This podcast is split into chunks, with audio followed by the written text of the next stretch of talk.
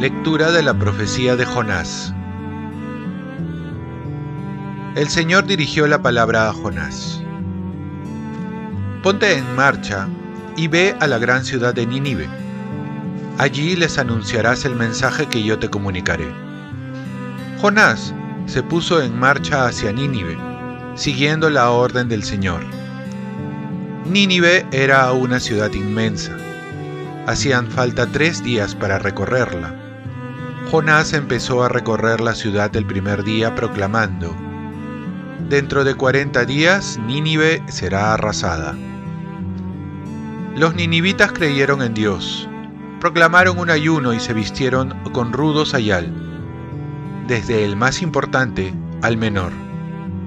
La noticia llegó a oídos del rey de Nínive, que se levantó de su trono, se despojó del manto real, se cubrió con rudo sayal, y se sentó sobre el polvo.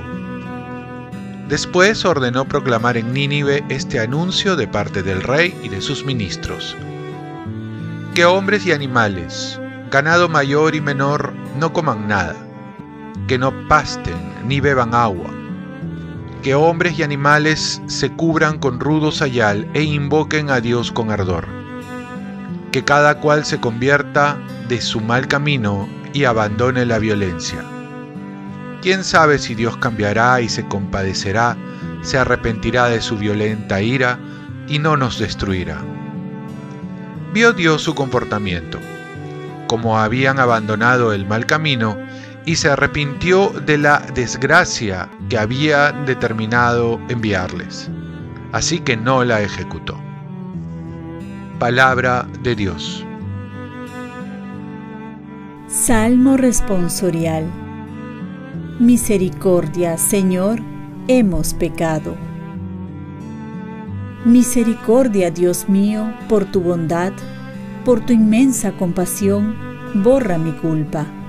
Lava del todo mi delito, limpia mi pecado. Misericordia, Señor, hemos pecado.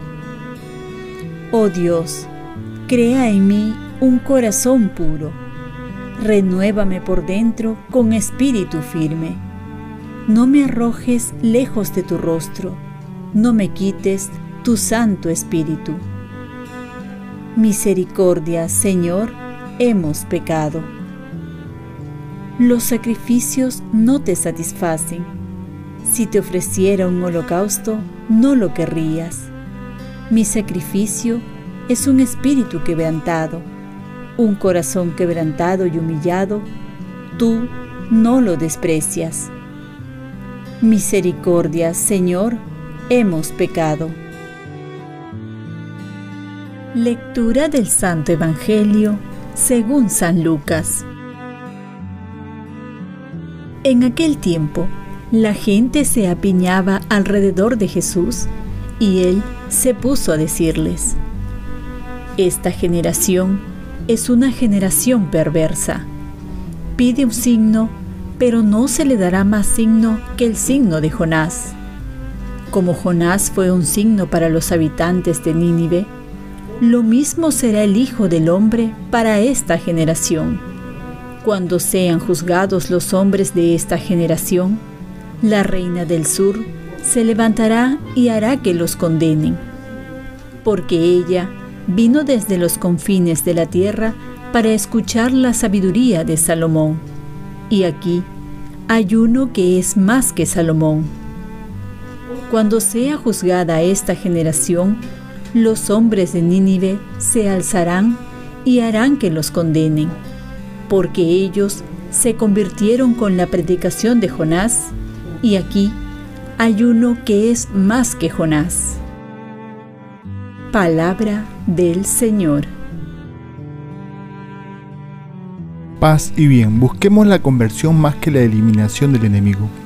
Muchas veces queremos tener a un Dios justiciero cuando nos conviene, sobre todo con los demás. Muchas veces quisiéramos ver un Dios vengador que desaparezca de la faz de la tierra a todos los enemigos de la sociedad, a los ladrones, políticos corruptos, estafadores, etc. y nos olvidamos que Dios ama tanto al hombre que va a decir no quiero la muerte del pecador, sino que se convierte viva. Y San Agustín por su parte agrega, Dios detesta al pecado, pero ama al pecador. Actualmente hay muchos Jonás que se molestan por no ver a un Dios vengador con los enemigos y hasta le echamos la culpa de ser indiferente ante lo que nosotros hacemos. Jonás no comprende y se molesta por descubrir a un Dios misericordioso, que por medio de su obediencia hizo el milagro del arrepentimiento y Dios perdonó a todo un pueblo.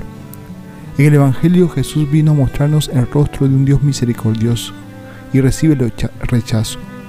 No le creen, porque también esperaban a un Mesías que iba a derribar a los enemigos.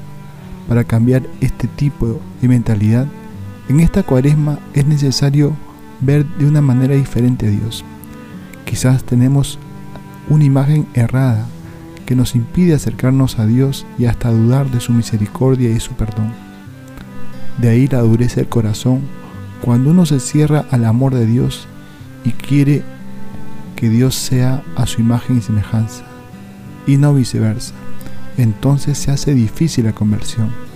La conversión es para todos, especialmente para los buenos, entre comillas, aquellos que juzgan, que se creen limpios de pecado, que tienen, o mejor dicho, se creen con el derecho de condenar. Propósito. Intentaré alegrarme del triunfo de una persona que me cae mal. Oración. Señor, concédeme descubrir tu rostro misericordioso para alegrarme y buscar la conversión de los demás, pero sobre todo la mía. Ofrezcamos nuestro día. Dios Padre misericordioso, yo te ofrezco toda mi jornada en unión con el corazón de tu Hijo Jesucristo, que siga ofreciéndose a ti en Eucaristía para la salvación del mundo. Que el Espíritu Santo sea mi guía y mi fuerza en este día para ser testigo de tu amor. Con María, la Madre del Señor y de la Iglesia, te pido por las intenciones del Papa. Con San José Obrero, te encomiendo mi trabajo y mis actividades de hoy para que se haga en mí tu voluntad. Y la bendición de Dios Todopoderoso, Padre, Hijo y Espíritu Santo, descienda sobre ti. Cuenta con mis oraciones, que yo cuento con las tuyas, y que tengas un santo día.